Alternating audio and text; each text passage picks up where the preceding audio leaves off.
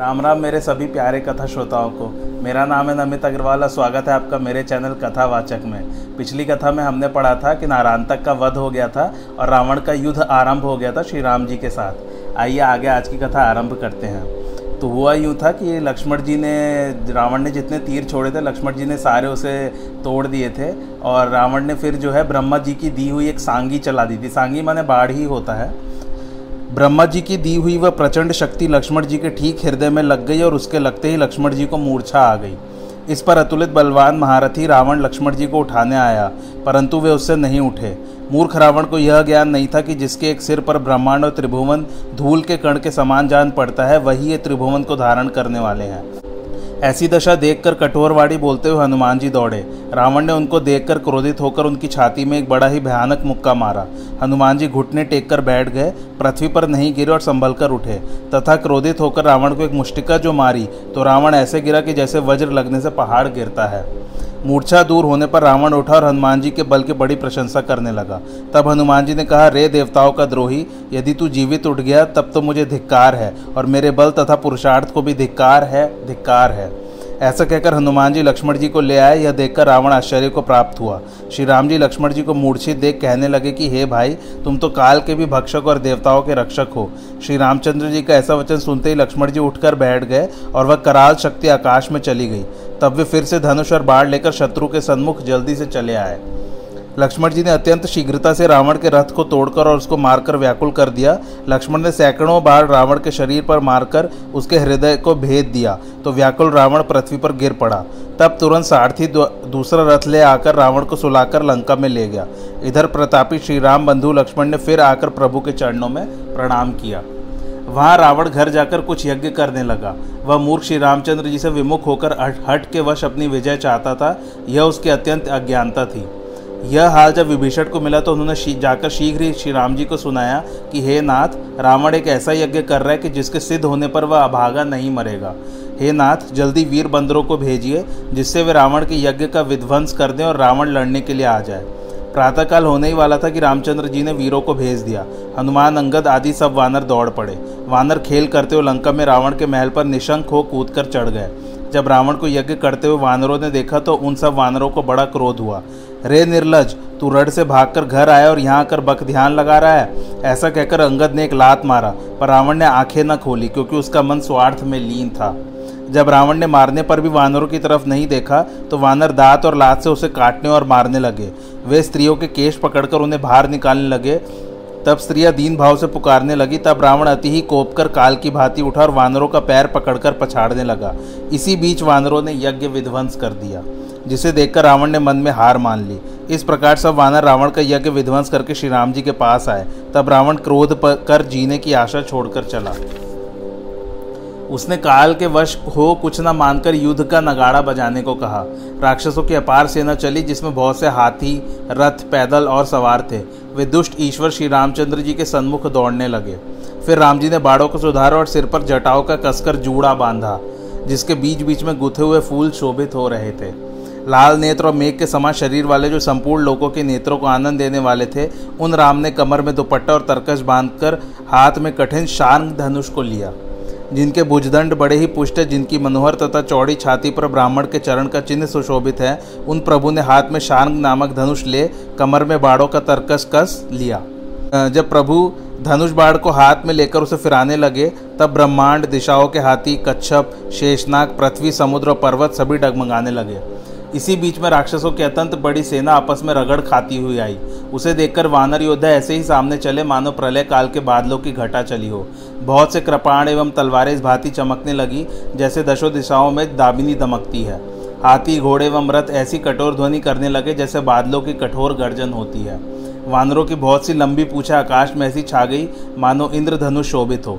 बड़े वेग से उठी धूल, मानो जलधारा है, और बाण रूपी बूंदों की अपार वृष्टि हो रही है। दोनों दिशाओं से पर्वतों का ऐसा प्रहार करते हैं जैसे बारंबार वज्रपात हो रहा हो। जब राम जी ने कुपित होकर बाड़ों की झड़ी लगा दी, तब निशाचर समूह घायल होकर गिर पड़ा। बाढ़ के लगते ही वीर चिल्लाने लगे और घूम घूम कर अगणित वीर पृथ्वी पर गिरने लगे। राक्षसों के शरीर से जो खून गिरता है, वह ऐसा लगता है कि मानो पहाड़ के झरने से पानी गिरता हो। उस रक्त की नदी को देखकर कायरों को भय होने लगा। भयंकर भूत, पिशाच, बैताल और योगिनीगढ़ उसमें केली करते हैं और कौवे तथा गिद्ध भुजाओं को लेकर धरती से उड़ते हैं तो उनमें एक से छीनकर दूसरे पकड़कर खाते हैं। करोड़ों रुंड बिना मुंड के घूमते हैं और उनका सिर पृथ्वी पर जय जय की ध्वनि उच्चारण कर रहा था।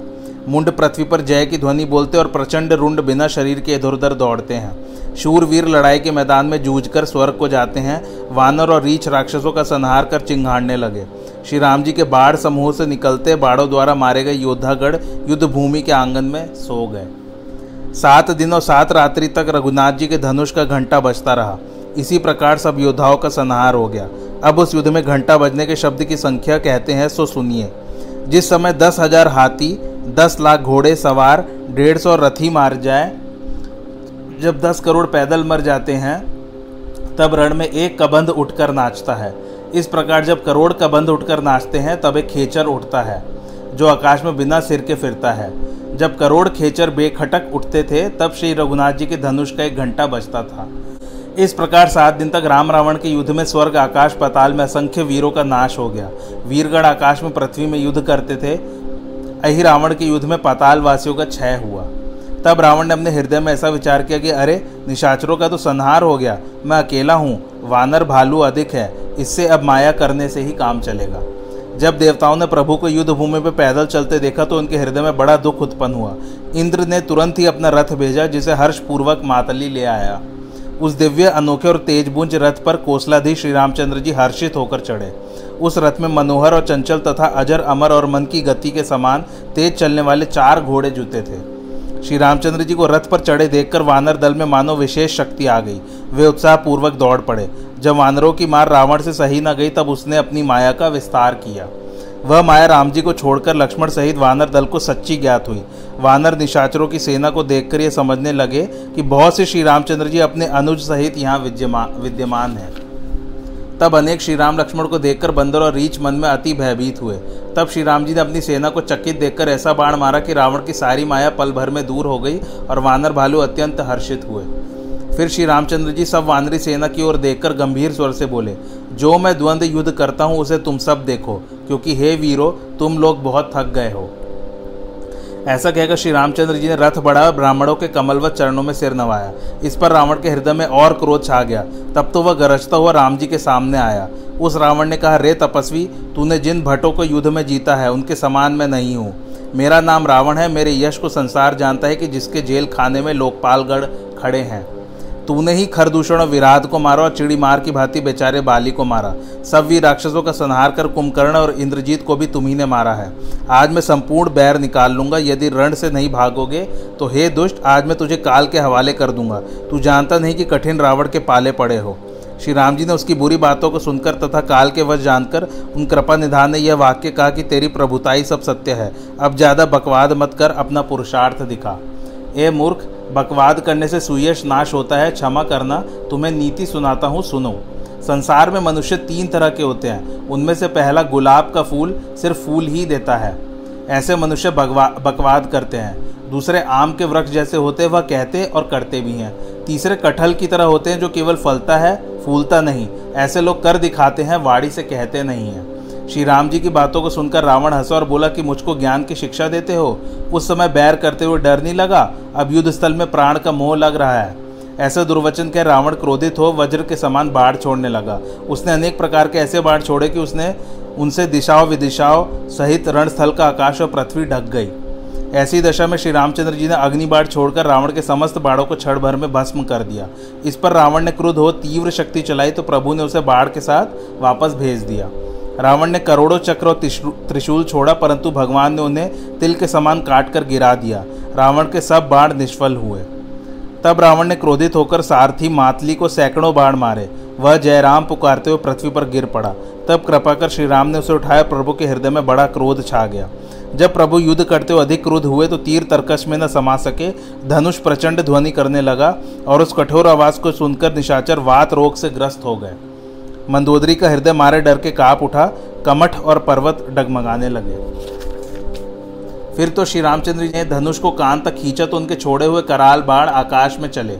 श्री रामचंद्र जी के बाढ़ पंखों वाले सर्प के सदृश चले, जिन्होंने पहले रावण के सारथी और घोड़ों को मार डाला। फिर रथ को तोड़, ध्वजा और पताका का भी नाश कर दिया। तब रावण ने जो भीतर के बल से बिल्कुल थक गया था, बड़े ज़ोर से गर्जना की। तब वह क्रोधित होकर तुरंत दूसरा रथ मंगाकर उस पर चढ़ा और नाना प्रकार के अस्त्र शस्त्र छोड़ने लगा, किंतु उसके सब उद्यम विफल हो जाते थे। तब रावण ने दस शूल और चलाया, जिससे श्री रामचंद्र जी के रथ के चारों घोड़े पृथ्वी पर गिर पड़े। तब घोड़ों को उठाकर श्री रामचंद्र जी अति कोपी तो बहुत से कठिन बार छोड़े। श्री राम जी ने रावण के दसों सिरों में दस दस बाण मारे, जो पार हो गए और उसके सिर से खून के पनारे चलने लगे। रावण के शरीर से खून बह रहा था, उस पर भी वह वीर प्रभु की ओर दौड़ा। इस पर प्रभु ने धनुष तानकर तीस बाढ़ मारे, जिससे भुजाओं सहित उसके सिर कटकर पृथ्वी पर गिर पड़े। श्री राम जी द्वारा सिर और भुजाओं के कटते ही रावण के फिर से नई भुजाएँ और सिर उत्पन्न हो गए। प्रभु ने फिर से उसकी भुजाओं और सिरों को काट कर गिराया। ऐसे ही प्रभु ने बहुत बार उसके सिरों और भुजाओं को काटा, परंतु वे नए उत्पन्न हो जाते थे। अत्यंत कौतुकी प्रभु श्री राम जी बार बार रावण की भुजा और शीश को काटते थे। इस प्रकार उसकी भुजा और सिरों से आकाश छा गया, जैसे असंख्य राहु और केतु इधर उधर दौड़ते हों। मानो राहु केतु रक्त भाते हुए आकाश में इधर उधर दौड़ते हैं, श्री राम जी के प्रचंड बाढ़ लगने से वे आकाश में ही उड़ते हैं और भूमि पर गिरने नहीं पाते हैं। एक एक सिर में एक एक बाढ़ लगकर उड़ते हुए इस प्रकार दिख पड़ते हैं, जैसे सूर्य कुपित होकर अपनी किरणों से राहु केतु को घूह रहा है। जैसे जैसे प्रभु उसके सिर को काटते, वैसे ही वैसे व्यापार होते जाते थे। वह मूर्ख रावण सिरों की बाढ़ को देखकर अपनी मृत्यु को भूल गया और उसे बड़ा क्रोध आया। वह महाअभिमानी मूर्ख प्रभु की ओर दसों धनुष तान कर दौड़ा। युद्ध स्थल में रावण इतना कुपित हुआ कि उसने बाढ़ों की वर्षा से श्री रामचंद्र जी के रथ को ढक दिया। वह रथ एक घंटे तक ऐसे ही दृष्टि गोचर न हुआ जैसे कोहरे में सूर्य नहीं दिख पड़ता। तब प्रभु ने कुपित होकर हाथों से धनुष को उठाया और उसके बाड़ों को रोककर शत्रु के सिरों को काट दिया और उन सिरों से उन्होंने दिशा, विदिशाओं सहित आकाश और पृथ्वी को पाट दिया। रावण के कटे हुए सिर आकाश में दौड़ दौड़कर जय की ध्वनि का उच्चारण कर सबके मन में भय उत्पन्न करते और कहते कि लक्ष्मण, हनुमान आदि वानर और कोसलाधीश राम कहाँ गए? कटे हुए सिर मुख से उच्चारण करते कि राम कहाँ है? ऐसा शब्द सुनकर बंदर भागने लगे। तब भगवान श्री राम ने हंसकर अपने बाड़ों से उन सिरों को भली बाती बेद दिया। फिर रावण ने अत्यंत कुपित तो प्रचंड शक्ति छोड़ी, जो विभीषण के सामने ऐसे चली, मानो काल का दंड छोड़ा हो। उस अत्यंत भयंकर शक्ति को आते हुए देखकर प्रभु ने सोचा कि शरणागत का कष्ट मिटाना मेरा प्रण है, अतः उन्होंने तुरंत विभीषण को अपनी ओट में कर लिया और स्वयं उस शक्ति के प्रहार को सहन किया। उस शक्ति के लगने से भगवान श्री राम को कुछ मूर्छा आ गई। विभीषण ने देखा कि इसे स्वामी को श्रम प्राप्त हुआ है तो वह हाथ में गदा लेकर क्रोध से दौड़े और बोले, रे मूर्ख, रे अभाग्य और कुबुद्धि, तूने देवता, मनुष्य, मुनि और नाग सबसे बैर किया है। तूने शिवजी को आदर सहित अपने सिर को चढ़ाया, उन एक एक सिरों के बदले तुझे करोड़ों सिर मिले हैं। रे दुष्ट, उसी कारण तू अब तक बचा है, किंतु अब तेरे सिर पर काल नाच रहा है। रे शठ, तू श्री राम से विमुख होकर धन चाहता है, ऐसा कह रावण के हृदय पर गदा से मारा। हृदय पर गदा की कठोर चोट लगने से रावण पृथ्वी पर गिर गया। उसके दसों मुख से खून बहने लगा, फिर वह संभल कर अति कुपित हो दौड़ा। महाबली रावण और विभीषण मल्ल युद्ध करते और एक दूसरे पर दाव मारते हैं, परंतु विभीषण प्रभु के बल से अति गर्वित हो रावण के घात को कुछ नहीं समझते थे। जो विभीषण रावण के सामने नहीं देखता था, वही विभीषण अब रावण से काल की भांति लड़ रहा है। यह सब श्री रामचंद्र जी का प्रभाव है। जब हनुमान जी ने विभीषण को थका देखा तो वे एक पर्वत लेकर दौड़े तथा रावण के रथ, घोड़े और सारथी को मारकर उसकी छाती में एक लात मारी। यद्यपि उस प्रहार से उसका शरीर अत्यंत कंपायमान हो गया, फिर भी वह खड़ा रहा और विभीषण श्री राम जी के पास गए। फिर रावण ने हनुमान को ललकार कर मारा तो वे पूछ पसार कर आकाश में उड़ गए।